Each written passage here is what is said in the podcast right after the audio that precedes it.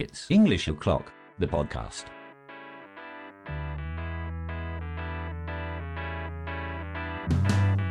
I am walking down the street, thinking the Lord has still got my feet. Bonjour et bienvenue. J'espère que vous êtes installé confortablement, que vous avez a nice cup of tea in your hands et que vous avez choisi votre favorite spot pour écouter ce podcast.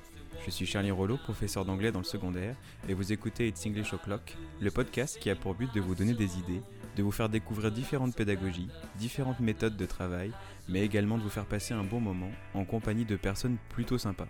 Enfin, j'espère. Attention, le but de ce podcast n'est pas de dire ce qu'il faut faire, mais plutôt de partager des façons de faire. Dans ce nouvel épisode, j'ai invité Aurore Koustala, Cécile Morzadek et Alan Corlin pour parler de la thématique suivante. Repenser les temps d'apprentissage, partie 2, la mise en œuvre.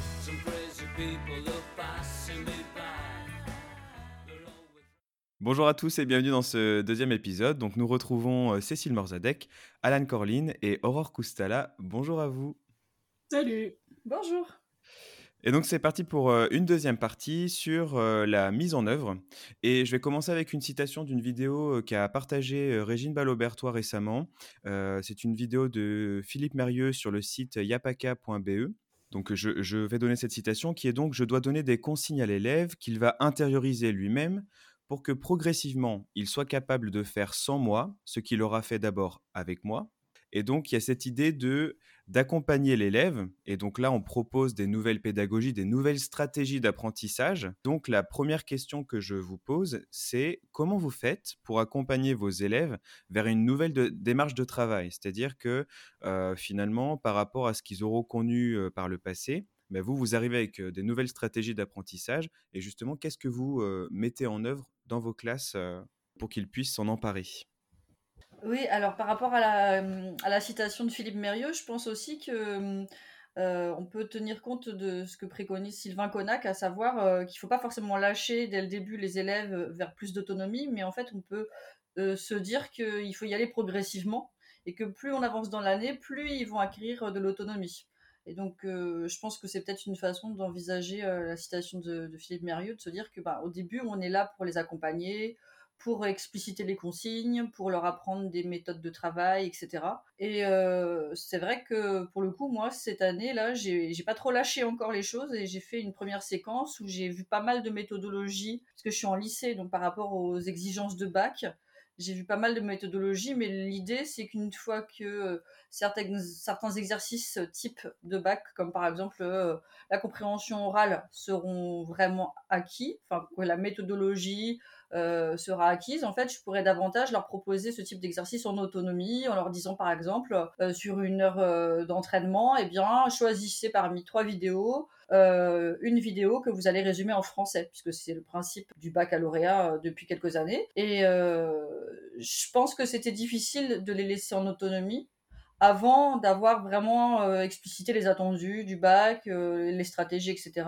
Donc en fait, je suis passée par une première séquence quand même assez, enfin vraiment en collectif quoi. Voilà, je les ai pas lâchés tout de suite. Et euh, Sylvain Connac souvent il, représente ça avec une courbe qui, montre en fait que au fur et à mesure de l'année, au début on peut être à 100% de collectif et 0% d'autonomie, et puis à la fin de l'année on va être euh, soit à 50-50, euh, soit à 80-20% à peu près. En fait, c'est vraiment très très progressif et faut, faut peut-être y aller doucement. Enfin, en tout cas, moi, c'est ce qui me guide un petit peu dans ma pratique.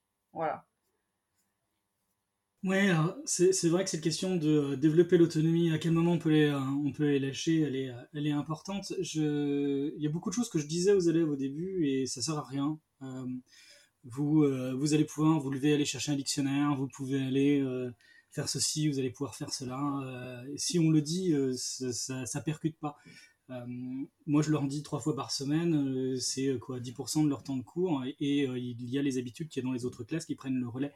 Euh, j'ai eu l'occasion de demander des élèves à qui j'avais pu dire, mais si t'es bouillancé, tu peux te lever, tu peux aller voir. Enfin, bah, je savais pas que j'avais le droit. Je l'ai dit, ah ouais, mais. Donc, faut leur faire vivre. Et euh, il faut leur faire vivre concrètement plutôt que de leur dire et de le faire vivre tout de suite. Alors j'ai- plusieurs activités, j'en ai mis une au point euh, que je mets très très tôt dans l'année puisque c'est bah, je, la, donne au deuxième cours. J'ai appelé ça la, la Cla- Classroom Quest. C'est une feuille avec une série de, choses à faire. donc ça peut être euh, écrire des choses, euh, qu'est-ce que tu as fait pendant les vacances, euh, ça peut être faire un dessin, et j'utilise dans, ces cas-là des mots que je sais qu'ils ne connaîtront pas, ce qui nécessite d'aller chercher un dictionnaire, de demander quelque chose à leur, voisin, d'aller utiliser une ressource qui est dans la salle, toute une série comme ça, de, comme une quête en fait à faire en, classe, et je donne à tout le monde la feuille, sauf que, souvent je les mets en îlot hein, dans ces cas-là, Sauf que chaque élève a une version différente. Euh, c'est les mêmes questions, mais dans un ordre différent. Donc ils ne font pas les choses dans le même ordre. Ce qui est intéressant avec euh, cette activité, c'est qu'elle permet de repérer quels sont les élèves autonomes, ou, déjà bien, bien sur la voie de l'autonomie, puisqu'ils sont très très très inégaux en, termes d'autonomie de travail. Euh, ils, sont, parfois très, très autonomes à la maison, hein. ils font à, manger pour le petit frère, la petite sœur. À 14 ans, ils savent s'acheter des clubs tout seuls, ils sont très autonomes, hein. mais pas forcément sur le travail une activité comme ça, ça permet de repérer ceux qui vont tout de suite vouloir se mettre à travailler en équipe, euh, ceux qui n'ont pas peur de se déplacer, d'aller chercher quelque chose. Et ces élèves-là qui, euh, rentrent dans l'activité, on, sait rapidement que c'est les élèves qui vont pas avoir besoin de nous autant que les autres euh, en question, sur, sur la question de l'autonomie. Et ceux qui ben, ne savent pas quoi faire de la feuille, ne savent pas par où le prendre, qui croisent les bras et qui posent la tête sur les bras, euh, c'est difficile euh, euh, pour eux de, se mettre au travail. Cela, on les repère tout de suite et on peut intervenir. C'est ça qui est intéressant, c'est de, de savoir quels sont les élèves qu'il va falloir accompagner sur la question d'autonomie et quels sont les élèves qu'on peut lâcher. donc quand je, par la suite, je vais donner des activités, vous avez trois, quatre choses à faire dans l'ordre que vous voulez, je sais du coup quels élèves je vais pouvoir laisser tranquilles, laisser se débrouiller et puis quels élèves vont avoir besoin de ma présence davantage? Euh, ça, c'est une part importante pour moi du, euh, du début d'année sur euh, développer de l'autonomie pour, pour, les élèves en classe.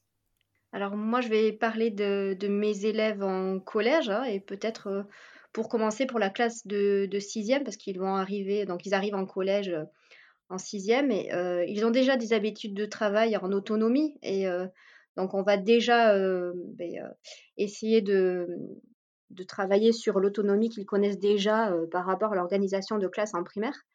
Mais forcément, la, méthode que je vais leur présenter, ils n'ont peut-être pas l'habitude de, le faire en primaire. Et donc l'idée, c'est quand même, dès le départ, de leur proposer une séquence, très guidée au départ, où on va passer par toutes les étapes de, cette méthode, où on va les mettre de plus en plus en mode collaboratif et donc en îlot par exemple. et donc pour découvrir ça, cette séquence, elle va être donc avec ces étapes très guidées.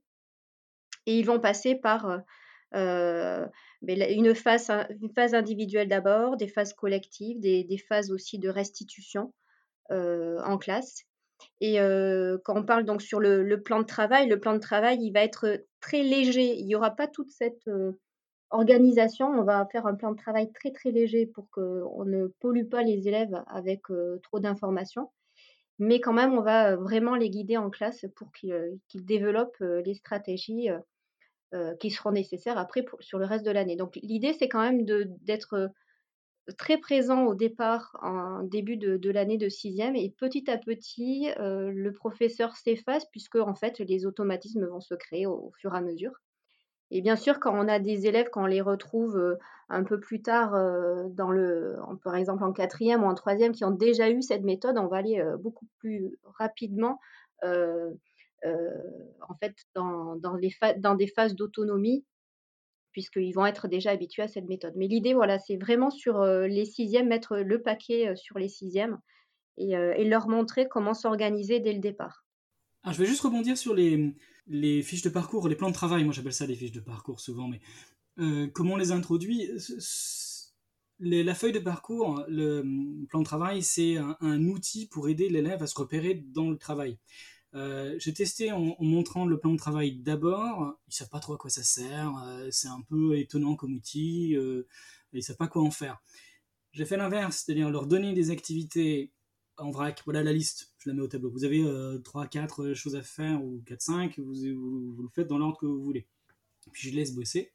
Et puis au bout d'un moment, souvent la séance d'après, j'arrive avec la feuille en disant bah, Je vous ai préparé une petite feuille pour vous aider à vous repérer. Vous, vous prenez la feuille, vous cochez ce que vous avez déjà fait et vous voyez ce qu'il vous reste à faire. Ah ouais, c'est bien, merci, ça c'est intéressant, c'est utile en l'introduisant au moment où c'est utile plutôt qu'en amont, euh, souvent il percute plus. Et je fais ça pas mal pour les outils d'autonomie. Mmh Moi, je trouve ça intéressant cette discussion parce que, en fait, je me suis rendu compte à un moment que euh, j'avais tendance euh, à, trop focaliser sur l'outil lui-même en essayant de faire un, un, plan de travail qui soit joli, qui donne envie de travailler, etc. Mais en fait, je ne m'étais pas suffisamment posé la question de euh, à quel moment j'allais l'introduire, comment j'allais le compléter avec les élèves, à quel moment on le complète aussi. Et finalement, je me suis rendu compte qu'il fallait vraiment qu'ils euh, se l'approprient et qu'on garde du temps en classe pour le compléter aussi. En fait, je crois que je laissais pas assez de temps en classe pour le compléter pour qu'il coche les choses, etc. Donc maintenant, je le projette beaucoup plus, je montre beaucoup plus où on, est, où on en est. Moi, j'ai encore vraiment euh, une. Enfin, je travaille vraiment par séquence. Donc, euh, mon autonomie, elle est quand même relative et c'est sur des temps vraiment euh, d'entraînement qui sont assez circonscrits dans le temps. Et en projetant vraiment, en montrant où on est, déjà, j'ai l'impression que ça clarifie pour eux l'organisation de la séquence.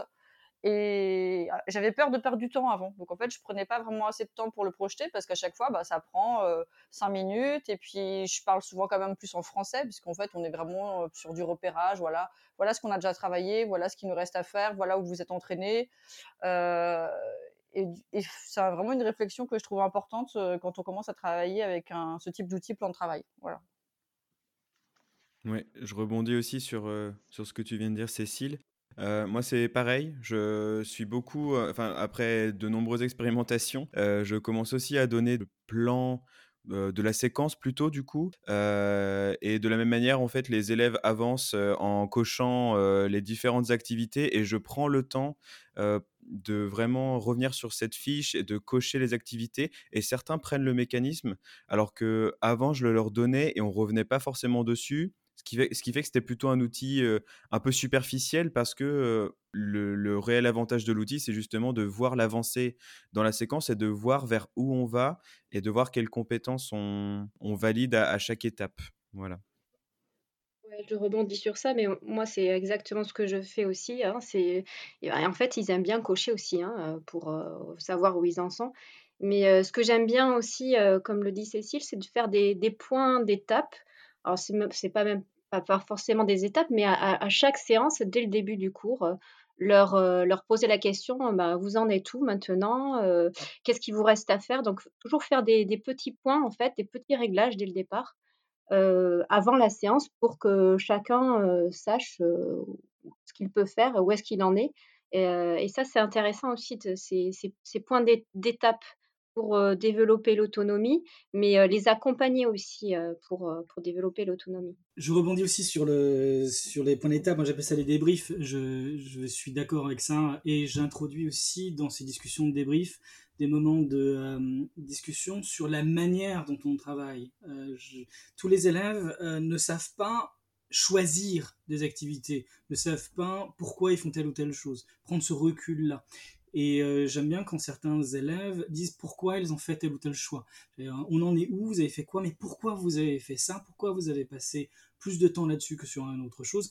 Dites-le devant la classe pour que, pour que les autres qui n'y pensent pas forcément puissent l'entendre et y réfléchir pour eux-mêmes.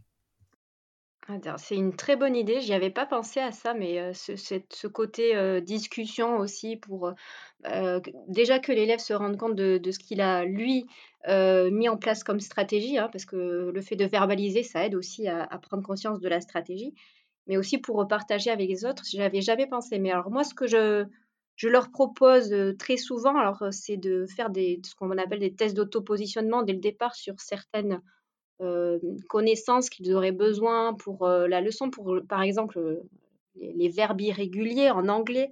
on a besoin de les utiliser dans, dans la séquence parce qu'on va parler au passé. Et donc, déjà, faire un petit test de positionnement si on a besoin de les réviser. Donc, rien que de faire ce petit exercice de, d'évaluation au départ, hein, c'est pour en fait que l'élève prenne conscience de, des points, de ses points forts, de ses points faibles, pour qu'il mette en place les stratégies après. Et, l'idée, c'est de vraiment baliser le parcours de l'élève, de, ces petites évaluations, toujours pour qu'il ait un feedback sur aussi ben, les choix qu'il a, qu'il a fait, les stratégies qu'il a mis en place, s'il y a des choses à, à changer, etc. Mais l'idée d'Alan de, verbaliser de, avec les autres, euh, je trouve ça très intéressant aussi pour, euh, pour développer l'autonomie. Oui, je trouve ça vraiment bien aussi. Et justement, donc on, parle de, de, plan de travail, de choix, euh, d'autonomie. donc là, c'était donc Aurore, tu en as quand même pas mal parlé toi, donc, sur, ta, sur ton plan de travail, puisque tu l'as, donc toi, tu utilises un plan de travail, est-ce que tu imposes vraiment une étape? C'est-à-dire, est-ce qu'on est sur un, un, parcours plutôt linéaire ou bien on a plusieurs blocs et les élèves sont vraiment libres de choisir bah, par quoi commencer Alors moi, ouais, alors moi, c'est linéaire, on va dire, et des fois, je peux mettre des parcours. C'est-à-dire qu'il peut y avoir deux, trois parcours, ils vont se séparer à certains moments, faire des activités différentes, des activités par choix. Hein, c'est plutôt une question d'envie que de niveau là. et puis à l'intérieur, il y aura aussi des choix par rapport au, niveau, mais il y a toujours après des, des moments où ils vont se retrouver pour partager ce qu'ils ont appris. Donc en fait, c'est comme on dirait moi, les plans de travail, ça fait comme des vagues. Hein. Il y a des moments où on s'écarte, on est à l'opposé. Il y en a un qui est en haut de la vague, l'autre qui est en bas. Je pourrais dire comme ça. Et puis un autre moment, mais on est tous ensemble parce qu'on a besoin de, de, restituer, de partager. Donc voilà, c'est un peu, un peu l'idée. un peu l'idée que je mettrais derrière les plans de travail de partir sur des parcours, mais c'est quand même linéaire. Il y a des passages obligatoires et moi, enfin, je trouve qu'en langue, c'est un peu compliqué de leur donner des choix d'activité, enfin l'ordre des choix d'activité entre le début et la fin, parce qu'il y a des passages obligatoires, comme s'ils n'ont pas les mmh. outils, le vocabulaire pour s'exprimer, ben, ils vont pas pouvoir bah, s'exprimer à la fin. voilà. Donc c'est vrai que je suis restée sur du très très linéaire à part cette idée de, parcours au choix. je suis, un petit peu d'accord avec toi. Et mmh du coup, je vais peut-être donner la parole à Alan, puisque j'avais vu quelques, quelques feuilles de route sur, ton, sur ton site Let Learn, notamment avec des blocs. Et sur ces blocs, justement, eh bien, ici, on a de la compréhension orale, ici, on a de la compréhension écrite, on a du vocabulaire, on a des outils. Alors, comment, en fait, tes élèves s'emparent de cette feuille de route, sachant que, bah, finalement, quand on construit son cours de manière, on va dire, traditionnelle, on a, c'est nous qui construisons. Donc, c'est plutôt, c'est plutôt facile. On a de la compréhension, de la production et on a des petits points de vocabulaire, de, grammaire pour les aider à construire. Mais là, du coup, quand ils sont seuls et autonomes, comment toi tu fais pour qu'ils puissent bah, arriver au même résultat, mais en, autonomie? Alors, prenons une séquence. je veux une séquence que j'ai fait en début d'année, cette année. je veux qu'ils fassent un talk show à la fin où l'un des élèves est un personnage euh, célèbre. J'essaie de donner un peu d'ambition à mes élèves. Donc, vous êtes dans 20 ans, vous êtes devenu célèbre, euh, vous allez être interviewé dans un talk show, qu'est-ce que vous allez dire? Et donc, il y a euh, la célébrité qu'ils sont devenus et puis l'intervieweur. Je les mets en situation dès le début, en classe complète, en situation de, tester ça. deux élèves viennent et puis on essaie de le faire. Euh, on se confronte au projet final dès le départ parce que ça va mettre en, avant les difficultés, les choses à apprendre, les choses qu'on ne sait pas qu'il va falloir apprendre. Euh, donc on, essaie ça et on liste les différents éléments. Il va nous falloir de la grammaire, de la comment de syntaxe, comment construire une question, le vocabulaire, euh, différents éléments de ce type-là, comment on parle le soir. Enfin voilà, on liste ces différents éléments et je leur dis normalement si j'ai bien fait mon truc, les différents éléments qui sortent, j'ai guidé un peu hein, forcément, correspondent à mes blocs finalement. Euh, donc je me dis, ça, tombe bien, euh, on a identifié ces éléments, bah, c'est ce qu'on va apprendre dans la séquence pour dans trois semaines revenir et être capable de le faire, cette interview. Et sur, mon, sur ma feuille de parcours, chaque bloc va correspondre. un, bloc, un bloc sur j'apprends à poser une question. un autre bloc, c'est le, le, vocabulaire nécessaire. un autre bloc, c'est je m'entraîne à écouter des interviews un bloc où euh, ça se passe sur un forum en ligne. Euh, je me présente, je présente qui je suis devenu dans le forum. Je vois les autres dans le forum et je peux leur poser des questions. Ça permet de travailler la question à l'écrit, mais aussi euh, de, gonfler leur personnage avec les, les, questions qui vont leur être posées. Donc ces différents blocs, il n'y a aucune raison qu'ils soient linéaires en fait. Tu as besoin un peu de syntaxe, tu as besoin un peu de grammaire, tu as besoin un peu d'entraînement. Euh, ce qui est intéressant, c'est qu'ils fassent un petit peu tout, ou dans l'ordre qu'ils veulent. Euh, ça permet de prendre en considération euh, leur énergie. Des fois, ils n'ont pas envie de parler quand ils arrivent du cours, ça dépend de à l'heure qu'on est. Ça permet aussi de gérer le matériel. J'ai du numérique dans ma salle de classe, mais il n'y a pas forcément pour tout le monde. Donc le coût du forum, c'est bien, mais ils vont pas pouvoir tous le faire en même temps. Donc j'y vais ben, quand, quand il y a une tablette ou un ordi disponible si je suis en salle info. Donc je mets ces différents blocs-là, ils voient du coup à quoi ça correspond, puisqu'on l'a identifié en début de, parcours, et, euh, et ils naviguent là-dessus. J'en profite pour dire aussi que euh, depuis quelques temps je me suis mis euh, plus au numérique avec ça. Cette feuille de, parcours, elle est disponible dans leur espace de travail en ligne, on utilise un Moodle nous. c'est tel quel, c'est une copie de l'image, mais les liens sont cliquables. donc ils naviguent en ligne de la même manière que dans le cahier finalement à partir de la feuille de parcours. Et ça permet de travailler euh, un peu dans, dans, dans l'ordre qu'ils veulent et dans l'ordre qu'ils peuvent en fonction de, de, ce qui est disponible. Ok. Donc en fait, tu considères que euh, ils ont tous les outils à disposition, ils font dans l'ordre, enfin ils font dans l'ordre qu'ils souhaitent et, que euh, en utilisant tout ce que tu leur donnes, eh bien c'est finalement suffisant pour que ils réussissent la, le projet final que tu proposes. Oui, oui, oui et non, parce que je garde les éléments euh, sous le coude, parce que toutes mes séances ne se déroulent pas entièrement en autonomie. Euh, c'est long. Donc j'ai euh, les activités que je vais introduire à des moments de, la séquence, des activités complémentaires, des activités de, de classe complète, puisqu'il y a des activités qui ne se prêtent pas à l'autonomie, qui sont plus, plus efficaces en classe complète. Bah, je vais les introduire toutes les, peut-être toutes les heures, une activité toutes les heures. cette manière de fonctionner en autonomie m'a permis aussi de mieux gérer mon temps, tu sais, parce que euh, avant j'arrivais en classe avec euh, trois activités en tête et euh, tu sais, deux activités de 20 minutes, une activité de 15 minutes, ça fait 55 minutes de cours. Mais ça marche jamais ça. Il y a toujours un truc qui se passe, tu sais. Il y a l'activité qui prend pas bien et qui dure 30 minutes et j'avais prévu 20 minutes et je fais mm. quoi avec le reste? Ou au, au contraire, ça prend pas, il faut que je meuble.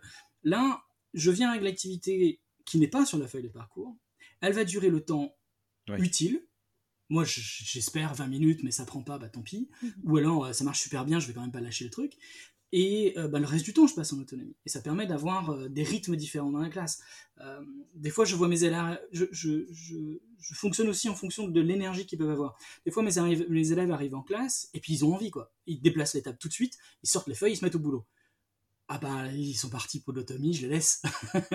Mon activité en classe complète, je la ferai à, partir de 20 minutes de la fin du cours. Euh, donc là, je, je, couperai. Ou euh, je pense qu'ils sont bien en autonomie, puis je sens qu'ils n'arrivent pas à s'y mettre, ils n'arrivent pas à lancer notre activité, je coupe. Ça me permet de mieux jongler comme ça et de vraiment utiliser mon temps de travail au maximum pendant, euh, pendant l'heure de cours. Et puis, euh, je les laisse choisir, mais jusqu'à un certain point, hein, parce que je t'ai dit euh, tout à l'heure, l'intérêt c'est que moi j'ai repéré les élèves qui ont plus besoin de moi. Tous les élèves ne sont pas en mesure de faire ces choix. donc je laisse les élèves faire les choix. Vous savez, vous m'avez prouvé que vous êtes capable, allez-y, allez-y. Les autres, je vais les voir. Et je leur, c'est moi qui leur liste. Vous faites dans cet ordre-là. Vous, en fonction de votre niveau, en fonction de votre envie, vous faites d'abord ce truc-là. Et après, on en reparle. Euh, mais il faut, parce qu'il faut les guider. Ils sont pas tous au même niveau d'autonomie au même temps, comme ils sont pas tous au même niveau d'anglais en même temps.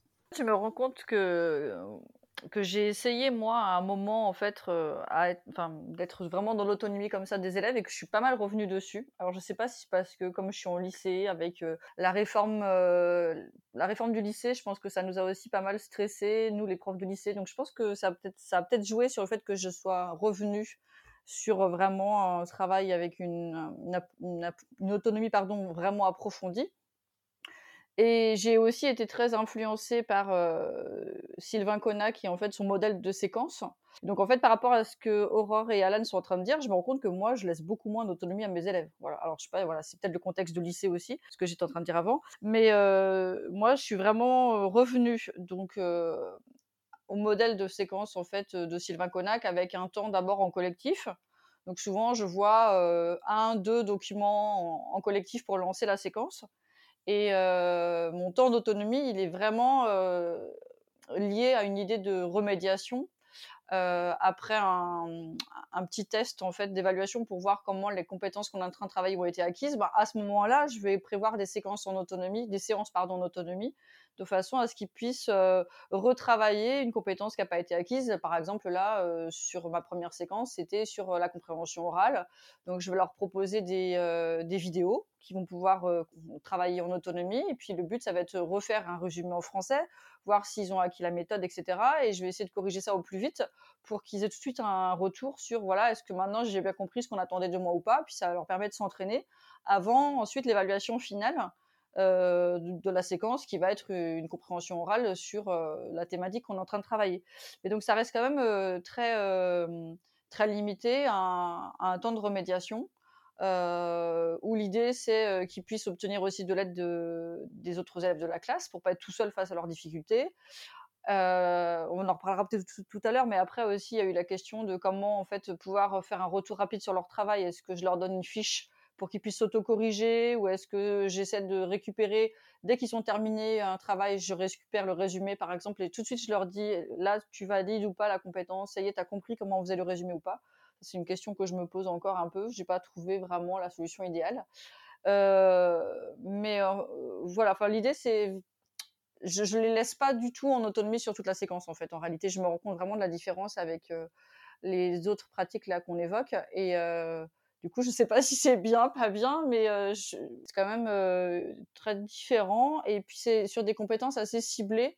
Donc, en fait, de séquence en séquence, je vais cibler. Ça ne veut pas dire que je travaille pas les autres compétences, mais je vais quand même cibler des compétences précises. Et c'est sur ça que je vais faire porter le travail en autonomie et ce temps d'entraînement, de, euh, de remédiation, etc. Et par contre, de temps en temps, je vais proposer aussi des évaluations différenciées. En fait, je vais leur, je vais leur dire, bah voilà, en fonction de ce que vous avez déjà validé ou pas comme compétence, bah là, vous allez essayer, vous allez vous préparer pour une séance d'évaluation. C'est vous qui choisirez sur quoi vous voulez être évalué pour essayer de valider des compétences que vous n'avez pas encore validées. Donc là, là, il y a aussi une question d'autonomie. Ils ont le choix de l'évaluation. Et c'est vrai que souvent, je me rends compte qu'ils savent pas bien choisir et ils ont beau normalement, je leur ai montré ce, ce qu'ils maîtrisaient, ce qu'ils maîtrisaient moins. Donc, a priori, je me dis qu'ils ont bien compris que dans l'idée, il fallait que là, ils valident une compétence qu'ils maîtrisaient pas. Et euh, parfois, je me rends compte qu'ils ont tendance à vouloir euh, choisir ce qu'ils maîtrisent et pas ce qu'ils maîtrisent pas, ce qui en soi est un peu naturel. Mais c'est c'est pas évident en fait de les amener à faire le bon choix en se confrontant à une difficulté pour montrer que ça y est, ils ont dépassé cette difficulté et qu'ils sont maintenant capables de valider cette compétence. Donc en fait, ça voilà, ça, ça restreint pour l'instant ma pratique à des temps d'entraînement et des évaluations différenciées. Mmh.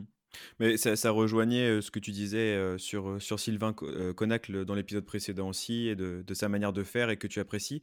Je rebondis sur, la, sur la correction. Donc ça devait être une question en effet qui, est, qui devait venir plus tard, mais écoute, je veux bien qu'on aborde ce sujet. La, correction, comment vous faites pour que les élèves se corrigent? Est-ce que c'est vous qui passez dans les rangs pour corriger, approuver? Est-ce que vous utilisez le numérique pour euh, pouvoir corriger vos élèves. Quelle, quelle, stratégie vous avez mis en place euh, pour, euh, pour faire ça? La correction, moi, je, j'utilise disais le numérique ou je passe dans les rangs, enfin, je, tout, tout type de feedback, en fait, je mets un point d'honneur à essayer de, de donner un feedback. Je parle pas de feedback de, de correction, mais de feedback sur tout ce qui a été produit. Alors, ça, peut être très chronophage. Alors encore qu'en collège, ils vont pas produire des choses trop longues, on va dire. Donc ça, reste tout à fait gérable, mais tous les jours, il va y avoir par exemple une petite production, soit orale, soit écrite, qui vont déposer numériquement en fait. Et euh, si j'ai pas eu le temps de passer dans les rangs, de, faire, de leur apporter un feedback sur ce qu'ils ont produit, euh, mais à la maison, je corrige euh, et je leur apporte un petit feedback qui peut être juste de la correction sur, sur ce qu'ils ont écrit, produit, mais ça peut être aussi quelque chose de, de plus personnalisé avec euh, peut-être des conseils. Euh, je vais avoir un peu plus le temps à la maison de, de, réfléchir aux conseils le plus approprié, en fait, qui, qui s'améliorent. Mais vraiment, je mets un point d'honneur à, à, toujours euh, leur donner un, petit feedback qu'ils ont produit quelque chose.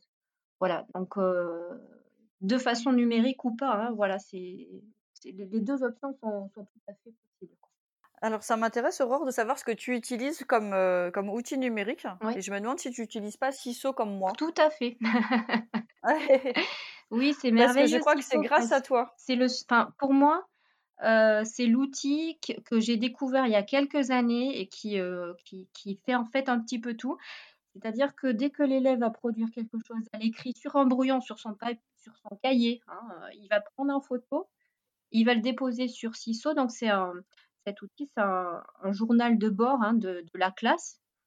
Et euh, donc, on va voir hein, donc, euh, le journal qui va hum, être, enfin, le, document de l'élève qui va être publié sur le journal. Et moi, je vais pouvoir aller euh, écrire avec un stylet hein, par-dessus. je vais pouvoir commenter, corriger. Je peux même faire une vidéo sur l'écrit, c'est-à-dire que je peux rajouter ma voix aussi. Donc, pour une co- correction différée, on va dire un feedback différé, parce que l'immédiat, bien sûr, c'est en classe sur le moment. Et, euh, c'est ce qui est le plus efficace, mais on n'a pas toujours le temps. hein. Alors moi aussi, j'utilise CISO et je crois que c'est grâce à, je crois que c'est grâce à Aurore et à Marie, euh, parce que j'avais découvert ça sur Twitter grâce à vous.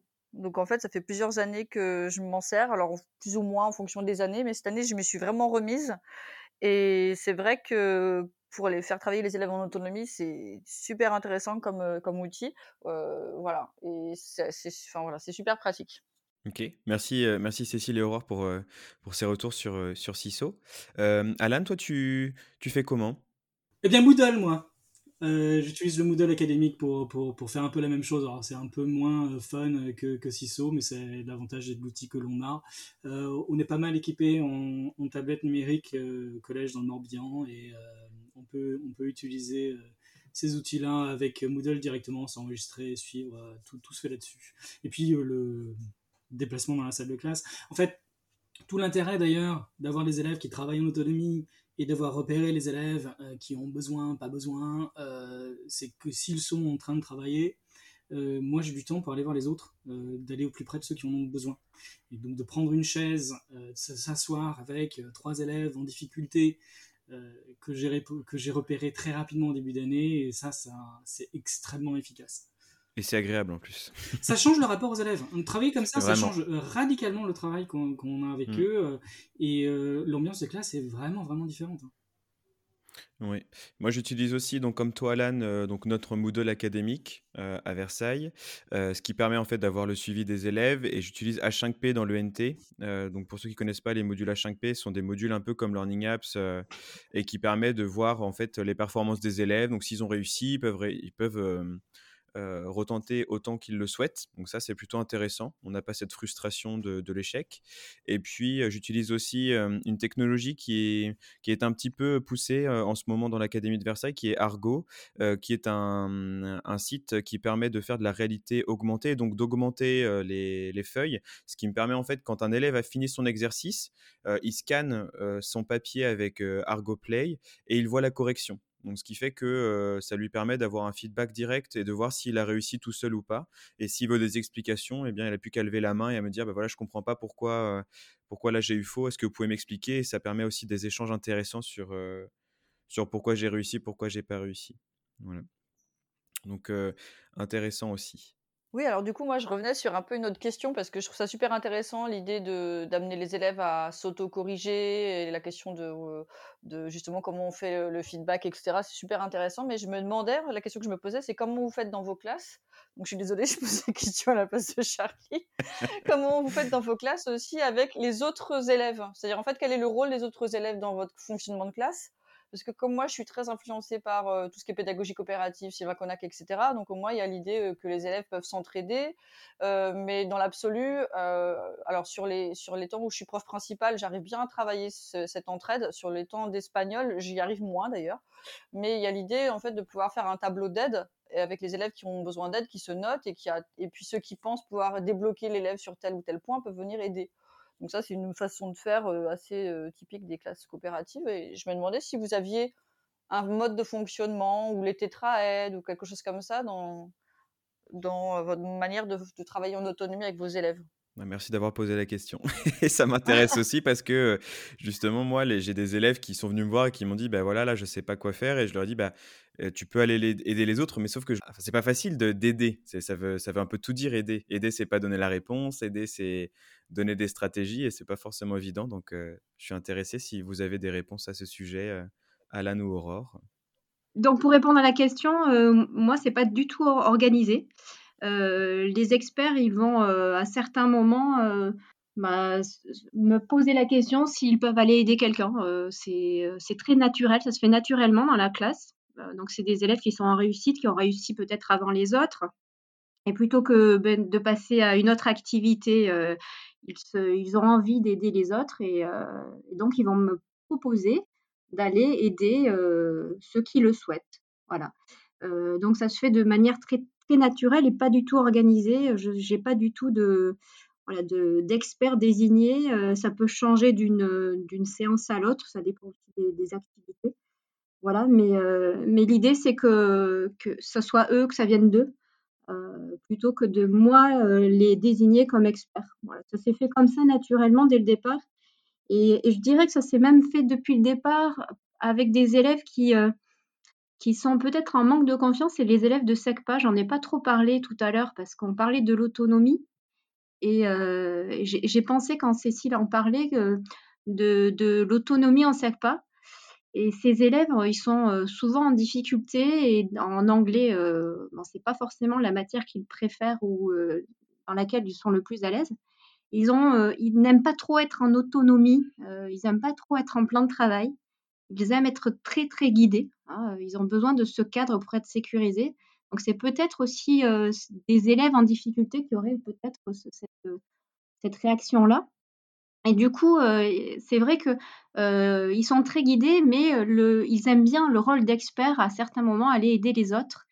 Et c'est avec les élèves de SECPA que je me suis rendu compte que de leur laisser ce choix-là, cette autonomie, et, aussi ça, les met en valeur à un certain moment parce qu'ils ont réussi un petit peu avant les autres, où ils sont plus à l'aise et peuvent aller aider. Et, j'ai trouvé que c'était voilà, avec des élèves de SECPA que vraiment ça a été pour moi une découverte hein, de, les laisser devenir experts quand ils le souhaitent et avec aussi donc des élèves qui souhaitent être aidés aussi dans l'autre sens. Voilà, mais c'était pour rebondir, c'est vrai que j'ai pensé tout à l'heure à cette idée d'autonomie avec les élèves en difficulté et donc les élèves de SECPA, c'est vrai que c'est assez flagrant ce côté-là. Bah, pour ma part, j'ai mis au point euh, une fiche que j'appelle la fiche des experts. Euh, j'ai euh, tous les élèves qui sont listés et c'est un tableau à double entrée, hein, les élèves et les activités. Et en circulant, et très vite au début de, la séquence, je fais en sorte qu'il y ait un expert pour chacun ou chacune des activités. et ils sont notés sur la fiche, comme quoi bah, c'est bon, c'est validé. Ils sont, ça dépend, hein, détenteur de la correction, si c'est un truc simple, soit capable euh, euh, de, de, de, donner une explication, donner un coup de pouce. Euh, et donc ils sont, ils sont, sont listés l'un et les autres élèves qui coincent peuvent regarder la fiche des experts, aller voir l'élève en question pour demander un coup de main. et l'idée c'est que dans un premier temps c'est moi qui détermine les experts. avant de montrer la fiche, souvent j'ai même des petits, un petit chevalet que je pose dans les élèves, experts de tel truc. Et, puis après, je déplace le chevalet parce qu'il faut pas que ce soit toujours le même, ça lui, prend du temps. Il y a un autre avantage, c'est que euh, j'aime bien faire en sorte que euh, certains élèves en difficulté soient rapidement experts euh, d'une question que les autres aborderont moins facilement, peut-être un point grammaire ou quelque chose. Et c'est super valorisant quand un élève repéré par la classe comme étant un petit peu, en, en, en reculons, un petit peu en retrait des autres, euh, soit expert, les autres vont le voir pour bénéficier de la correction. Euh, c'est euh, ça, booste ces élèves-là. Avec les élèves de SECPA qui sont pas du tout autonomes, justement, bon, en fait, c'est des groupes quand même qui sont très hétérogènes quand même, même si on peut imaginer qu'ils ont tous des difficultés, mais elles sont toutes différentes. donc il y en a certains, on va les amener vers un petit peu d'autonomie à la fin, la fin du collège quand même, mais il y en a d'autres qui vont passer toute leur scolarité, ils ne seront pas très autonomes. Donc il faut pouvoir se dégager du temps pour être avec eux, les accompagner, ou peut-être avoir un élève expert, on parlait des experts dans, la classe, un élève qui serait un peu plus en réussite, un peu plus à l'aise, qui va pouvoir être là pour, pour aider le camarade. Mais par rapport à, l'autonomie de, ces élèves, c'est important quand même qu'il y ait un, accompagnement quotidien, hein, pas les laisser complètement décrocher. En fait, ce serait le risque. Le risque avec des élèves qui, qui sont en difficulté, c'est qu'ils décrochent complètement. Oui, en fait, justement, par rapport à cette question de est-ce qu'il faut que ce soit les élèves experts qui, qui viennent aider ou pas, et comment on fait si ce sont toujours les mêmes qui sont experts, et donc du coup, finalement, les autres se sentent, se sentent moins valorisés. En fait, c'est ça que je trouve intéressant dans ce fameux tableau d'aide qui est super facile à mettre en place, c'est que finalement, c'est pas forcément les experts qui viennent, mais ce sont, ce sont, ceux qui se sentent prêts à aider. Et finalement, ça peut permettre un peu de déplacer le curseur et que ce soit pas forcément sur l'idée d'être plus ou moins compétent en fait et de se dire on, peut aider ponctuellement à partir du moment où on pense qu'on a compris un exercice. Bon, en même temps, c'est ta façon, euh, je pense, Alan, de concevoir les experts, c'était c'est un peu cette idée-là, parce que c'est pas celui qui est expert sur la compétence, c'est celui qui a déjà commencé, euh, qui a fini un travail et qui a su le faire correctement, quoi. Mais euh, en fait, c'est vrai que le tableau d'aide, il est vraiment super simple et les élèves peuvent s'en emparer assez facilement, parce que souvent, ce sont les élèves qui viennent le dessiner au tableau. Et c'est un petit peu ce que tu disais aussi, Alan, c'est pour enclencher la, dynamique, c'est-à-dire en fait, à partir du moment où c'est inscrit au tableau et où visuellement on voit qu'il va y avoir de l'entraide, bah, en fait, ça instaure la dynamique parce qu'ils ont envie de compléter et ils ont, ça leur donne aussi conscience qu'en fait, ils vont pas être seuls face à leurs difficultés. Il y a le prof, puis il y a aussi tous les autres euh, camarades de classe qui sont présents, qui sont là, et ça crée une ambiance de travail qui est un petit peu, euh, un peu différente, je trouve. C'est pas aussi euh, carré que ça, ma fille des experts, ça lance. Euh, en pratique, euh, c'est surtout des, parcours autonomes en milieu collaboratif, puisqu'effectivement, euh, très vite, ils ignorent ma fiche et ils vont chercher directement de l'aide là où il y en a besoin. Mais ça permet de lancer au départ. Et les élèves qui ont le plus besoin d'être guidés, donc les élèves les moins autonomes, ont besoin de ces repères-là. Donc c'est pas aussi structuré, c'est assez, assez souple, mais c'est quelques cadres aident les élèves en difficulté à, prendre possession de l'autonomie. Ça, c'est intéressant pour, pour ces étapes-là. Est-ce que vous avez connu des situations où certains élèves ne voulaient pas être autonomes Et est-ce que, enfin, quelle stratégie vous avez pu mettre en place pour ces élèves qui sont peut-être moins gourmands en apprentissage? Pour moi, c'est une question extrêmement importante euh, pour les élèves qui ne sont pas autonomes dans le travail. Elle est, elle est liée euh, à la notion d'effort. C'est des élèves qui n'ont euh, pas très souvent on dit qu'ils n'ont pas le goût de l'effort, euh, on n'a pas valorisé les efforts, on n'aura pas donné le temps de faire les efforts. C'est des élèves qui, euh, une fois qu'ils se mettent enfin au travail, euh, et le, comme ils n'ont pas l'habitude, ils prennent du temps, mais avant d'avoir fini, tout le monde, tout le monde autrement a fini, il faut qu'on passe à la suite, on leur a donné la correction. Et on leur a montré en fait que finalement le résultat était plus important que leur effort. Ils n'ont pas le temps d'aller au bout d'un effort sur quelque chose. Et elle est là souvent la clé pour les élèves en, termes d'autonomie. Euh, du coup, en laissant les élèves travailler à leur rythme un peu sur tout ce qu'ils veulent, euh, et passer le temps qu'ils souhaitent sur quelque chose, je laisse à certains élèves, les élèves les plus en difficulté, le temps d'aller au bout de quelque chose. Ils feront pas tout, mais ils auront au bout de quelque chose. Euh, donc leur effort sera pris en considération là. Ils vont jusqu'au bout de l'effort. Et c'est ça qui est important. Donc, allez voir ces élèves-là, leur dire, toi, ton objectif, c'est de faire ça et ça, tu feras pas tout le reste, mais tu fais ça, tu vas jusqu'au bout de ce truc-là. Tu vas euh, faire l'effort là, donc prendre euh, le, le, goût de cet effort-là, et je te féliciterai pour ça, et on passera après à la suite. Et c'est l'entrée dans l'autonomie de travail pour moi face aux élèves qui, euh, qui ont des difficultés à être autonomes, souvent je remarque qu'ils vont choisir un travail qui euh, va euh, leur donner la possibilité de se mettre à plusieurs. Par exemple, ils vont choisir de travailler sur la compétence dialoguer et pas juste une expression orale en continu. Et à ce moment-là, je vais les laisser faire parce qu'en fait, je pense qu'ils ont besoin en fait d'être soutenus par un camarade dans une tâche pour être motivés, pour avoir de l'aide, etc. Et donc à ce moment-là, je vais je vais les laisser travailler en binôme. Voilà. Je ne sais pas si vous avez des, tâches à faire seul, des tâches à faire à, plusieurs comme ça, je suppose que si, mais j'ai remarqué que, que souvent, finalement, l'élève qui, qui est en difficulté, il est presque encore plus en difficulté quand il est laissé seul et à ce moment-là, le, soutien des, des, autres est vraiment important et joue aussi sur la motivation. Ouais, je suis d'accord aussi et du coup, en fait, moi, ce que j'ai fait, c'est que, sur ma feuille de, mmh, de travail, il y a des j'ai mis des petits icônes. Donc il y a des icônes où il y a 3 petits bonhommes et des icônes où il y a qu'un petit bonhomme. La plupart du temps, quand il y a plusieurs petits bonhommes, ce sont des des temps que je vais encadrer parce que moi, du coup, je mixe les 2. Je mixe les temps en autonomie et les les temps, vraiment où on travaille tous ensemble et les les il y a vraiment des temps où ils travaillent en groupe parce que j'aime bien ce travail coopératif-là. Et il y a des moments où, quand c'est quand c'est individuel, dans ces cas-là, je les accompagne davantage. C'est un petit peu plus guidé pour notamment accompagner au mieux les élèves qui, bah, qui en ont besoin de, de, de, de ces guidages-là. Donc, s'il y a personne qui veut rebondir, donc je vais poser une double question. Il y a eu des retours d'enseignants qui, en fait, ont peur que les élèves, dans cette méthode en autonomie, ne parlent pas suffisamment dans la langue cible, donc que ce soit espagnol, anglais, italien, arabe, etc. Comment on peut faire finalement Quelle stratégie vous avez mis en place pour ne pas perdre cette compétence qui est quand même essentielle parce qu'on leur enseigne une langue vivante et la deuxième question, du coup, c'est quelle est la place du français dans, dans votre classe? Donc là, on attaque un autre dogme et prend la parole qui veut.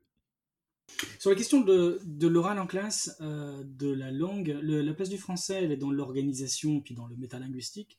Euh, parce qu'il ne faut pas qu'on perde les petits élèves, les, les élèves en difficulté là-dessus. donc on va aller à l'essentiel en français. Euh, et si on passe moins de temps sur euh, l'ensemble comme ça du, du, groupe, il passe plus de temps sur les activités. Et je passe beaucoup de temps en anglais dans les petits groupes. En fait, euh, le coup du bain linguistique, quand je parle à l'ensemble de la classe, il est faussement utile très souvent concrètement. Si je parle en anglais, je donne une consigne en anglais à toute la classe. Je la donne la première fois avec le niveau de langue soutenu en anglais. Et j'ai un tiers de la classe peut-être qui m'a compris. Mais ils m'ont compris sans faire d'effort. Et les autres n'ont pas compris. Ils attendent que je baisse le niveau de langue. Hmm. Donc je baisse mon niveau de langue. Je vois bien qu'ils n'ont pas compris, donc je dis un peu plus simplement. Euh, ils sont un peu plus nombreux à avoir compris, sans faire d'effort. Ils attendent en fait que le niveau baisse jusqu'à ce qu'ils euh, comprennent sans faire d'effort. Euh, et la question, c'est jusqu'où je baisse mon niveau de langue? Parce que si je veux vraiment que tout le monde comprenne, moi je suis en rap rural. Si je veux vraiment que tout le monde comprenne, il faudrait que je parle en français au final. Donc je, je dis en anglais, ceux qui comprennent sans effort euh, ne font pas d'effort, du coup ils n'en tirent pas grand chose. Puis je baisse mon niveau de langue, certains comprennent sans effort, je baisse, je baisse, je baisse, je parle en français en fait. Euh, le bain linguistique est intéressant quand celui qui est en face doit faire un effort pour comprendre. Si je baisse sans cesse mon niveau de langue, j'ai perdu du temps euh, sans, efficacité. Je dis directement en français l'essentiel du truc, puis je me déplace dans euh, chaque îlot, chaque groupe, et là je parle au niveau d'anglais le plus pertinent pour le groupe. Euh, on a fait le test avec certains collègues, ils avaient peur comme ça de, parler plus français, ils avaient l'impression de parler plus français, et effectivement parler plus français à l'ensemble du groupe, mais concrètement passer plus de temps à parler anglais aux élèves eux-mêmes c'est pas forcément mal. Alors moi, j'aimerais poser une question derrière ce que vient de dire Alan, justement. Euh, je voulais savoir, euh, vous, quand vous, par exemple, vous donnez une consigne, quand vous expliquez quelque chose hein, euh, à vos élèves, donc tu, dis, Alan, que, tu es obligé de baisser le niveau de langue. Est-ce que vous, vous faites, est-ce que vous faites beaucoup de gestes? Parce qu'en fait, moi, dans ma pratique, je, me suis regardée des fois, hein, on se filme des fois, et et on se rend compte que, ben, on est sur la gestuelle et moi j'ai donc j'ai des gestes qui reviennent euh, sur euh, quand je donne des consignes hein, aux élèves et donc des fois ça peut leur permettre de comprendre plus facilement ce que je veux dire et, je voulais voilà vous poser la question si vous aussi vous êtes énormément dans la gestuelle est-ce que vous avez des codes gestuels justement pour que les élèves comprennent? Alors oui euh, mais on est tous comme ça je suis allé voir beaucoup de collègues, on est tous dans, la gestuelle, beaucoup de gestuelle, beaucoup de montrer les trucs, faire des démonstrations. J'ai fait le test de mettre des micros euh, sur des, des, îlots de collègues, d'élèves euh, euh, pendant le cours, et l'enseignant travaille entièrement en, anglais, fait de la gestuelle pour aller avec, et j'entends les élèves et réagir, et on entend les élèves se parler, on voit comment ils comprennent. Ils ne s'appuient que sur la gestuelle sur la pas du tout sur l'anglais. elle a montré cette feuille-là, elle a fait ça, il a, il, a, il a bougé par là, ça doit être ça qu'il veut alors. Il coûte pas du tout l'anglais. je me suis posé des vraies questions sur l'intérêt de donner des consignes en anglais avec les gestuels. Hein. Autant faire des mimes, c'était plus aussi efficace. Et du coup, quelle serait la solution? Parce que c'est vrai que on a. Donc, je, vais laisser la parole à Cécile juste après. on a. Moi, je sais que je fais beaucoup par la gestuelle. Donc, read, je vais montrer mes yeux et voilà. write, je vais pareil, je vais faire, je vais mimer moi en train d'écrire. Et ce qui fait qu'en effet, bah, en mimant, on leur donne beaucoup de stratégies de lecture des gestes, mais pas forcément de la langue. Donc, c'est vrai que cette question est, est très intéressante. Cécile, je t'en prie. Hein. Oui, en fait, alors c'est vrai que c'est une question que je me suis aussi posée. Et moi, je suis en lycée, donc ils sont censés avoir un niveau de langue qui leur permettrait de comprendre, mais en fait, c'est quand même très compliqué. Et c'est vrai aussi que plus on travaille d'une façon différente, avant d'utiliser des plans de travail, moi, j'utilisais pas mal les méthodes du GFN dont j'avais déjà parlé la dernière fois, où il y a beaucoup de travaux de groupe, etc. Et en fait, je me suis rendu compte que plus il y a des consignes un peu complexes parce que c'est un mode de travail qui sort de l'ordinaire, et plus en fait on est tenté de parler en français parce que en fait, c'est de la mise en place, quoi. C'est du fonctionnement de classe et c'est pas, c'est c'est même pas des consignes de, travail vraiment. C'est plutôt, vous allez vous mettre en groupe. Ensuite, les groupes de quatre se mettront, si un jigsaw, se mettront comme ci, comme ça. Et donc tout ça, je me dis, c'est pas très pertinent de le faire en espagnol. Donc c'est vrai que je me suis longtemps posé la question, quelle langue j'utilise alors au GFN, ils décomplexent complètement les collègues en disant toutes ces parties-là, en fait, bah, ça se fait en français. C'est pas là, euh, c'est pas à ce moment-là qu'on va faire de l'espagnol ou de l'anglais, etc. Et puis euh, depuis quelques, depuis trois ans, j'ai essayé quelque chose. En fait, euh, j'ai préparé des cartes de rôle pour ma classe. J'essaie petit à petit de, de les responsabiliser sur des choses différentes. Euh, ça va commencer par mettre la date au tableau, faire l'appel, des petits trucs comme ça très courants. Puis maintenant, j'ai un rôle. Depuis qu'on a introduit la médiation comme nouvelle compétence, en fait, dans le CECRL, j'ai introduit le rôle de médiateur. Et donc parfois je donne la carte, euh, j'ai des petites, cartes de rôle et parfois je leur donne la carte quand ils rentrent dans la classe en disant bonjour, donc ils savent pas trop sur qui ça va tomber. Et le médiateur finalement euh, c'est l'élève qui peut être amené à traduire en français, mais pas à traduire tel quel, parce que souvent je parle un peu longuement. Il doit vraiment faire la médiation, c'est-à-dire il doit résumer en français ce qu'il a compris. Ça me permet de voir euh, si un élève lambda, parce que souvent je ne prends pas forcément le meilleur élève, est capable de comprendre. Et puis petit à petit, j'ai commencé à demander, non pas, enfin, ah au lieu de demander à forcément médiateur de, faire la médiation, en fait, j'ai commencé à demander qui a besoin d'une médiation pour leur laisser le choix. Est-ce que vous avez besoin d'une explication ou pas? Et puis petit à petit, je me suis rendu compte qu'ils étaient assez fiers de montrer qu'ils avaient compris tout seuls et qu'ils n'avaient pas besoin de l'autre. Mais je pense qu'il y a un petit subterfuge, c'est-à-dire le fait d'avoir un élève responsable dans la classe en fait, euh, ils sont plus attentifs à ma consigne parce qu'ils essaient de jouer le jeu pour voir si l'autre il va être capable de résumer et d'expliquer.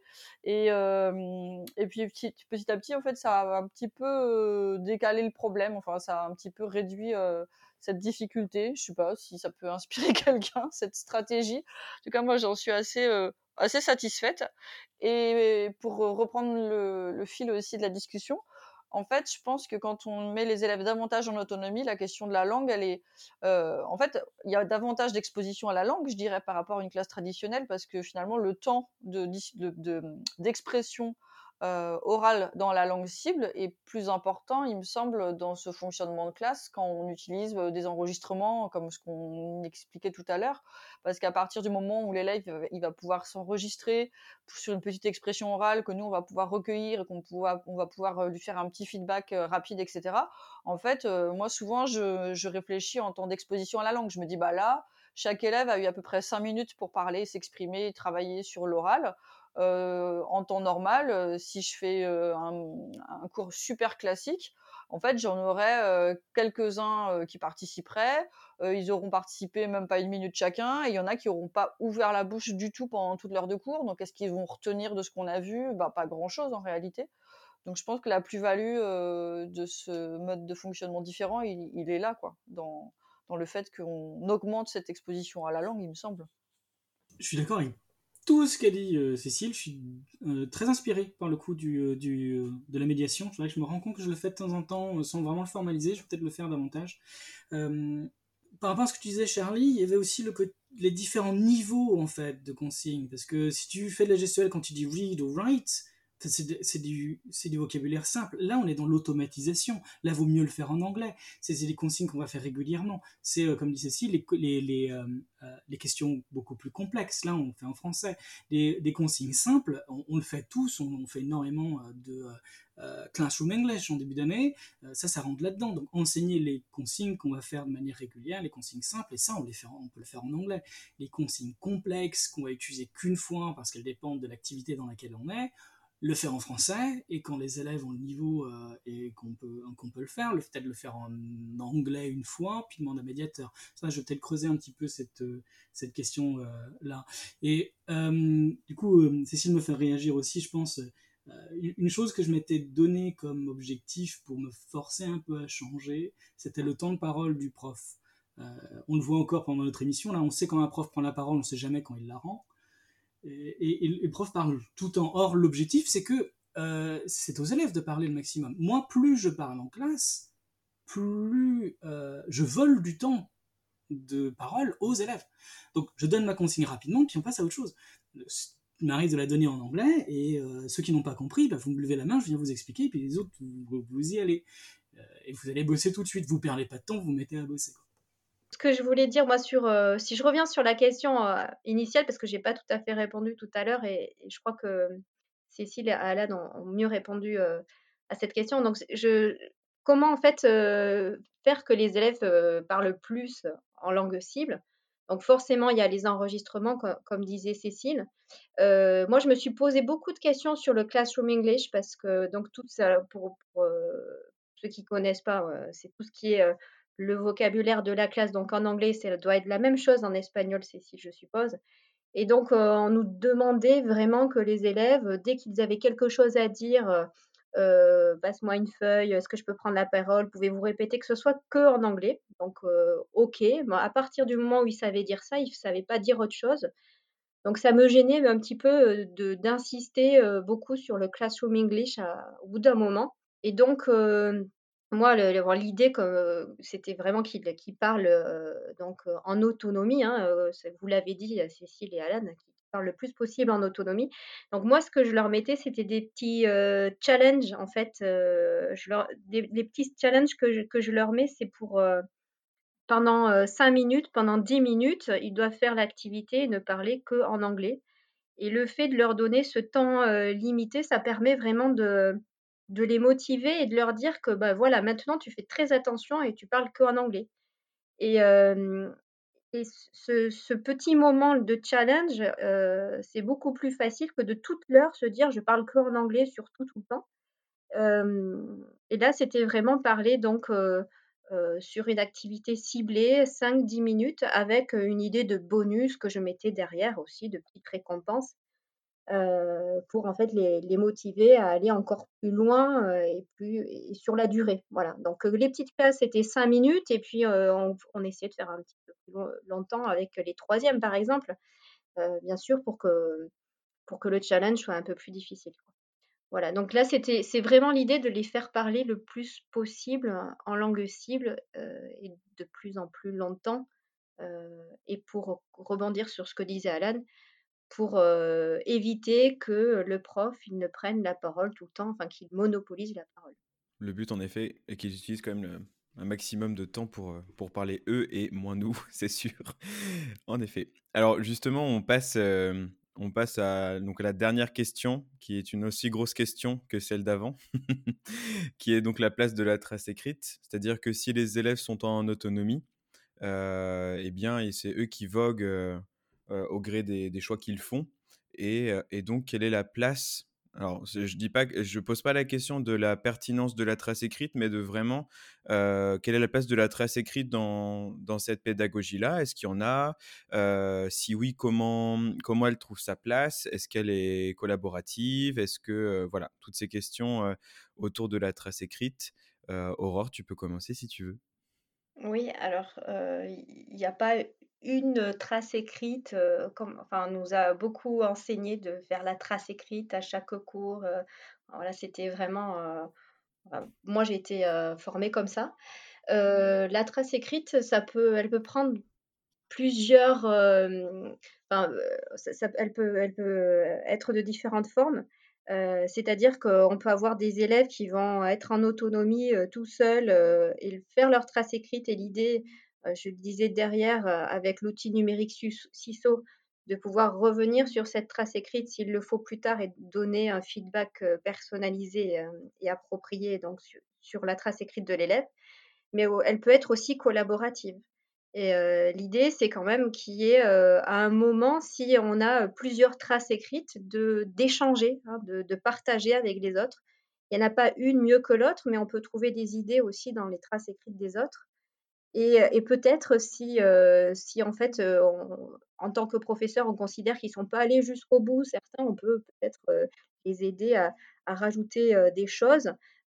mais l'idée, c'est que ça vienne d'eux de façon individuelle, collaborative, ça, peut varier suivant en fait les, séquences et aussi les connaissances qu'ils peuvent avoir sur le sujet. Hein, où est-ce qu'on en est sur dans la séquence et si on est au début et qu'il y a n'y a pas beaucoup de vocabulaire et à la fin on va leur demander un petit peu plus de traces écrites. Mais alors le dogme de la trace écrite à chaque cours, je ne suis pas sûre. Hein, ça peut être aussi une trace orale. Hein. L'idée, c'est de laisser une trace de ce qui a été fait dans le cours. ça peut être sur le brouillon, ça peut être sur le cahier, ça peut être un enregistrement qui a été fait.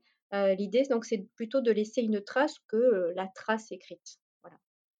Peut-être qu'on peut déconstruire un peu ce qu'il y a derrière la question de trace écrite. Parce que la trace écrite, quand c'était introduit et que c'était donné en, formation, on avait plein d'objectifs. Euh, il y a un objectif, c'est de permettre à l'élève d'avoir accès à des traces écrites du cours pour se remémorer le cours. On n'a pas besoin de l'écrire. Si j'ai tout mon cours sur le Moodle, sur l'espace pédagogique, euh, je laisse toutes mes, euh, moi, mes documents, ils l'ont. donc cet aspect-là, il est peut-être pas aussi important. Euh, il y a la, trace écrite qui était servée aussi de communication finalement. Hein. C'était euh, avec, les, avec les parents. Bah, c'est pareil en fait. Ils ont accès à tout. Euh, pas, forcément besoin d'avoir ça. Il y a la trace écrite pour écrire. Le, fait de, faire le geste d'écriture aide à la mémorisation. Ben ça, ça peut être dans les consignes qui sont données. l'une de mes traces écrites, d'un de mes objectifs, d'une de mes activités, c'est de recopier le cours dans le cahier. Euh, c'est personnel, c'est pas tous ensemble, euh, c'est pour aider à la mémorisation. Donc c'est pas obligé de passer par la trace écrite systématique, euh, tout le monde en classe. le problème quand on fait de l'autonomie, que tout le monde fait pas la même chose, tous les élèves font pas la même chose pendant le cours, d'avoir une trace écrite qui correspond à tout le monde, bah, ça marche pas non plus. Ils ont pas tous fait la même chose. il y a un outil, il y a encore une chose intéressante, c'est quand même le fait de synthétiser ensemble. Et c'est là où le problème du dogme fait, fait surface, c'est que si je veux faire une trace écrite avec toute la classe à chaque heure de cours, le faire bien, ça prend du temps. Euh, il faut que ça soit personnel, il faut que ça vienne de l'élève. Euh, mais puisqu'il faut que je le fasse rapidement, bah, je prends les bouts à droite et à gauche. Finalement, c'est la trace écrite du prof que le prof met au tableau que l'élève recopie. Bah, c'est moins pertinent qu'une trace écrite structurée, construite par l'élève qui lui parle à lui. Euh, donc le faire de temps en temps avec toute la classe pour synthétiser quelque chose au moment d'un débrief ou à une étape, moi, ça fait partie des activités que j'introduis, vous savez, dans la, partie autonomie, tout mon travail, de temps en temps, je viens avec une activité complète, enfin, une classe complète, bah, ça en fait partie. On va faire un point ensemble et on va en construire une trace écrite. Je ne peux pas faire ça toutes les heures.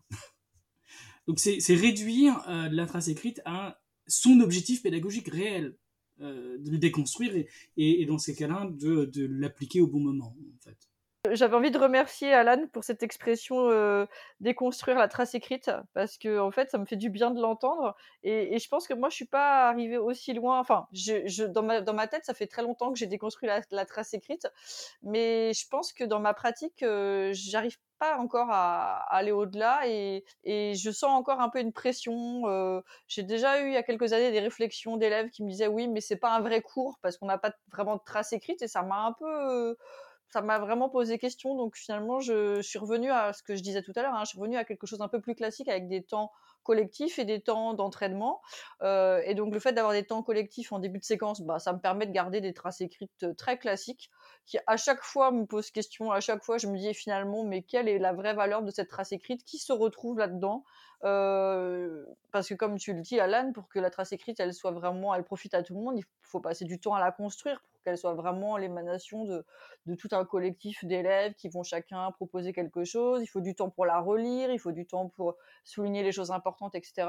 Donc en fait, moi, je suis un petit peu revenue là-dessus parce que quand j'ai aussi essayé de mettre plus mes élèves en autonomie, je me, pose, je me suis posé exactement les mêmes questions que vous et j'ai eu du mal à m'y retrouver. En fait, j'ai testé des choses J'ai testé aussi le vocabulaire collaboratif avec un Framapad, des choses comme ça, pour mettre en commun tout le vocabulaire qu'on avait vu, les cartes mentales collaboratives, des choses comme ça. Et puis j'avais aussi essayé un moment de demander aux élèves, en fait, à chaque fois que les élèves travaillaient sur des documents différents, ils devaient relever ils devaient proposer trois questions sur chaque document et on mettait en commun les questions et je leur disais qu'ensuite pour l'évaluation finalement ce seraient les questions que eux avaient imaginées qui seraient données à l'évaluation pour faire une sorte d'évaluation un peu coopérative comme ça. Donc j'ai cherché des choses de ce côté-là et j'ai eu l'impression que c'était trop compliqué, je pense, peut-être pour moi. Donc c'est pour ça que je suis revenue à, voilà ce que je disais un temps en collectif, un temps de, de plan de travail vraiment axé sur l'entraînement et du coup, là, j'ai pas plus tellement la question de la, trace écrite, puisque finalement, il n'y a pas vocation vraiment à, me partager dans la mesure où c'est vraiment dédié à, de l'entraînement. Voilà. Donc, si chacun fait quelque chose de différent et qu'on ne met pas en commun, finalement, maintenant, ça me dérange plus.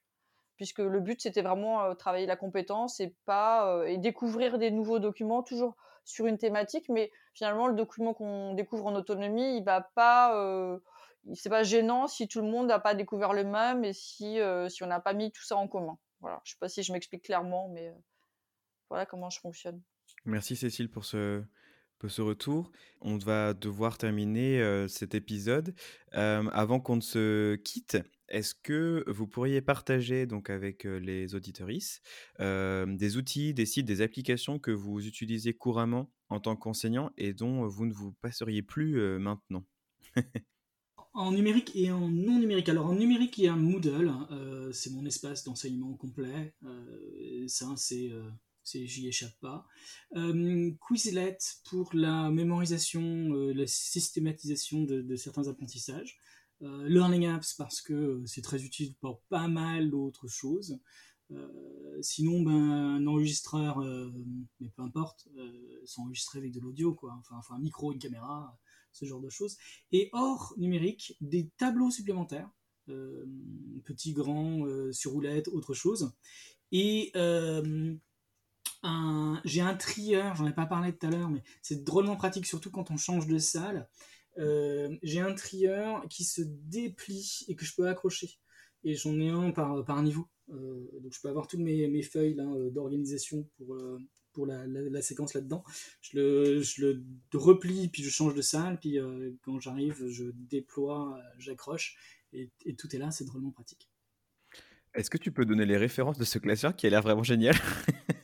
C'est un. Euh, comment il s'appelle ça trieur, euh, Vous savez, le trieur accordéon qui se déplie. Je sais pas si j'ai un nom. Je trouve ça dans les, dans les, les entreprises, quand ils vendent des, des affaires de bureau. C'est un truc de VRP. Euh, il y a en plus les petites cartes et les endroits pour mettre les cartes de visite euh, en bas. C'est vraiment un truc de VRP en fait. Et tu peux retirer les intercalaires, c'est ça? Tu peux retirer les parties pour, euh, pour les déposer ensuite Tu, vois un, un, trieur accordéon tu vois, as les, Oui, oui j'en ai un justement. Ouais, eh ben, bien sûr. Il se déplie de manière à ce que quand tu l'accroches au mur, les, les différentes parties ça, sont l'un en dessous de l'autre. Oh là là, il me faut ça, il me faut ça. C'est un pratique, je te jure. bah non, mais je, j'entends bien. Et des aimants, et des aimants. Ça, ça aussi, les aimants, c'est bien pour plein de trucs. c'est vrai que les aimants, c'est vraiment très pratique. Oui, je suis d'accord. Ou alors euh, les punaises, si vous avez des tableaux en, en, liège. ouais, on a plus facilement les, trucs euh, pour, pour, pour aimanter. et toi, Cécile? Alors moi, bah, c'est comme ce que disait Aurore tout à l'heure. En fait, moi, j'utilise beaucoup CISO. Donc, c'est une application euh, qui, c'est gratuit en fait quand on l'utilise en tant qu'enseignant seul avec euh, plusieurs classes, et ça devient payant si on l'utilise en équipe. Euh, moi, je le fais pour ma classe COP. On est plusieurs en équipe à l'utiliser. Donc là, ça devient payant par contre, mais c'est sympa aussi de l'utiliser à plusieurs sur toute une équipe pédagogique. donc, j'ai des tablettes. On a des, un chariot d'iPad au lycée, et donc je me balade tout le temps avec mon chariot. Tout le monde se moque de moi. J'ai l'impression, vous savez, d'être dans un état euh, je sais pas moi, euh, en tant qu'infirmière ou aide-soignante avec mon petit chariot, là, je me balade tout le temps avec mon chariot dans le lycée. Bon, tout le monde se moque. Euh, et puis finalement, j'utilise beaucoup. moi, j'ai un blog depuis une dizaine d'années, donc j'utilise tout le temps mon blog. Et donc, plus de plus en plus, en fait, je mets tous les documents sur le blog, les vidéos, les textes, etc. Et donc, finalement, les élèves, ils y accèdent directement avec euh, la tablette. En fait, ils, vont sur le blog et ils accèdent aux documents. Parce qu'il y a un moment où je me baladais pas mal avec des classeurs, etc. Et en fait, j'avais des grands sacs de courses. Enfin, c'était l'horreur. Enfin, c'est je me suis rendu compte qu'il fallait que j'abandonne. Euh, et puis finalement aussi, euh, enfin, ça va peut-être pas parler aux, aux profs de collège, mais en lycée, nous, on a une, une grande problématique qui est qu'on change de salle. Donc, euh, on n'a pas une salle attitrée Nous aussi, avec les conditions sanitaires. Ouais. Ah oui, d'accord. Parce que euh, finalement, je pense que vraiment une question, enfin quand on veut travailler comme ça, c'est quand même vraiment super bien d'avoir sa propre salle, ou alors d'avoir au moins euh, une salle qui, qui soit la même salle pour la classe, enfin que les élèves ne changent pas de salle, Mm. de façon à aussi pouvoir afficher des choses, euh, euh, pour par exemple les progressions des élèves, des choses comme ça, les, leur niveau de compétence, ça peut être des choses qu'on peut afficher, enfin ce genre de, de, choses. Euh, et puis aussi un petit truc tout bête, les petits chariots qu'on a qu'on trouve à I- bah, je sais pas si j'ai le droit de donner, ça commence par I. des petits chariots à roulettes euh, qui font un peu de dessert. En- C'est assez pratique aussi pour mettre des outils, des types manuels, des dictionnaires, des, des classeurs, des choses comme ça. Moi, j'en ai dans ma, dans ma classe et euh, en fait, euh, on, s'en sert pas mal comme c'est sur roulette. En fait, ça peut, se, ça peut se promener un petit peu partout dans la classe et ça peut être euh, voilà, utile pour que vraiment les outils clés soient dessus. Voilà. Euh, et puis après, euh, autre chose qu'on avait tenté à un moment aussi, c'était les des sortes de comment on appelle ça de bannettes pour que les élèves déposent leurs travaux et dans l'absolu l'idée c'était qu'il y a, une bannette pour le travail à, faire corriger et une autre pour le travail à rendre. Bon en réalité euh, je m'en sortais pas trop dans tout ce qui était papier et c'est pour ça que CISO c'est vraiment super utile parce que voilà il y a plus euh, il a plus euh, besoin de passer par du papier etc on fait tout ça tout ça en ligne. Donc voilà. Moi je dirais mon blog et CISO c'est vraiment vraiment l'essentiel, euh, c'est vraiment le plus utile pour moi. Voilà. Puis après, effectivement, tout ce qui est euh, outils comme euh, les exercices, les, comment on appelle ça en anglais, enfin les, les learning apps, etc. c'est Les exerciceurs. Hmm. Voilà, les exerciceurs, c'est facile, c'est assez utile aussi. En espagnol, il y a un site qui s'appelle Educa Play, qui est un peu la même chose, mais c'est Hmm. le site Espagne. Enfin, c'est une entreprise espagnole, donc ça, c'est voilà, c'est un peu. je fais la promo de l'Espagne. Euh, voilà, moi je vois pas grand chose d'autre à proposer. C'est vrai que quand on n'a pas CISO, sinon il y a Vocaroo qui est, Oui, qui est utile aussi pour s'enregistrer rapidement, euh, par exemple. Ce que j'utilisais l'année dernière quand j'ai pas, quand je me suis passé de CISO pendant un an, mais bon, j'ai trouvé que c'était quand même compliqué. Les, les élèves euh, parfois euh, oubliaient d'enregistrer, mettaient pas la bonne adresse mail pour m'envoyer euh, leur enregistrement, donc c'était un peu compliqué. Voilà. Ok, mais merci beaucoup. Et puis, on a quand même beaucoup parlé, donc euh, on va peut-être pouvoir faire bad pitch. Je laisse euh, à la fin de cet épisode. Alors, donc, euh, bad pitch, vous vous souvenez des règles? Elles sont très simples. Donc, je donne le résumé d'un film. Euh, mais bon, forcément, ce résumé euh, n'est pas euh, le plus approprié. Il faut essayer de trouver donc le film qui se cache derrière cette euh, derrière ce résumé. The Bad Pitch Game. Le premier film que je vous propose, donc, c'est l'histoire d'une amitié entre deux hommes. L'un sort tout juste de prison, l'autre jouit d'un confort certain. Voilà, on n'en dit pas plus sur, sur ce film-là. Euh, Alors, il s'agit d'un film euh, euh, francophone. Histoire de fauteuil roulant? Euh, ça y est, je l'ai. C'est quoi euh, Pas Oui. indestructible, pas. Non. je- Ah, je suis sur le. Je suis sur le. Je suis sur le, sur le bout de la Ah, langue. Euh, avec euh. Omar Sy. Punaise c'est ça. Oh là là. Je, je l'ai. Moi, je l'ai. Je l'ai. Je l'ai. je- Intouchable Voilà, je voulais te le laisser quand même. Bien joué. Alors, le deuxième. Donc, c'est l'histoire d'une jeune fille qui fait la rencontre d'un monstre qui ferait bien d'aller consulter un ophtalmo. Et C'est pas euh, les, les monstres et compagnie? Non. Monstres Alors, j'ai mis spoilers parce que je me suis dit que ça allait être un peu compliqué. Celui-là ne joue pas de flûte. C'est un film espagnol. Ah, c'est un film espagnol? Oui. Oh, c'est dans le noir. Euh, non, attends. Comment ça s'appelle? Ah, Attends. Donc, il y a une légende autour d'une jeune fille euh, qui fait la rencontre de ce monstre. Attends. Ah, pourtant, j'ai voulu. Hein. Oh, c'est la honte je sais pas. Ouais. Non, Alors, pas le réalisateur, c'est Del Toro. Euh, c'est espagnol. Euh, le, le, le monstre dans l'eau, là Le monstre dans pas l'eau. le labyrinthe de Pan? Labyrinthe de Pan. Ah non, la ouais, de donc, Pan. Ah non, j'y étais pas du tout. Qui ne joue pas de flûte, donc. Ah, la flûte de Pan, Euh. En effet. Oui, oui, donc euh, pour, pour rappel, je crois, il me semble que c'est une légende autour d'une d'une jeune fille donc qui, qui est une princesse. euh, on est sous un- dans un contexte de guerre euh, et j'ai peur de dire une bêtise, donc euh, je ne vais pas donner quelle guerre. Euh, je m'en souviens plus. Ça fait référence à la guerre civile espagnole. D'accord.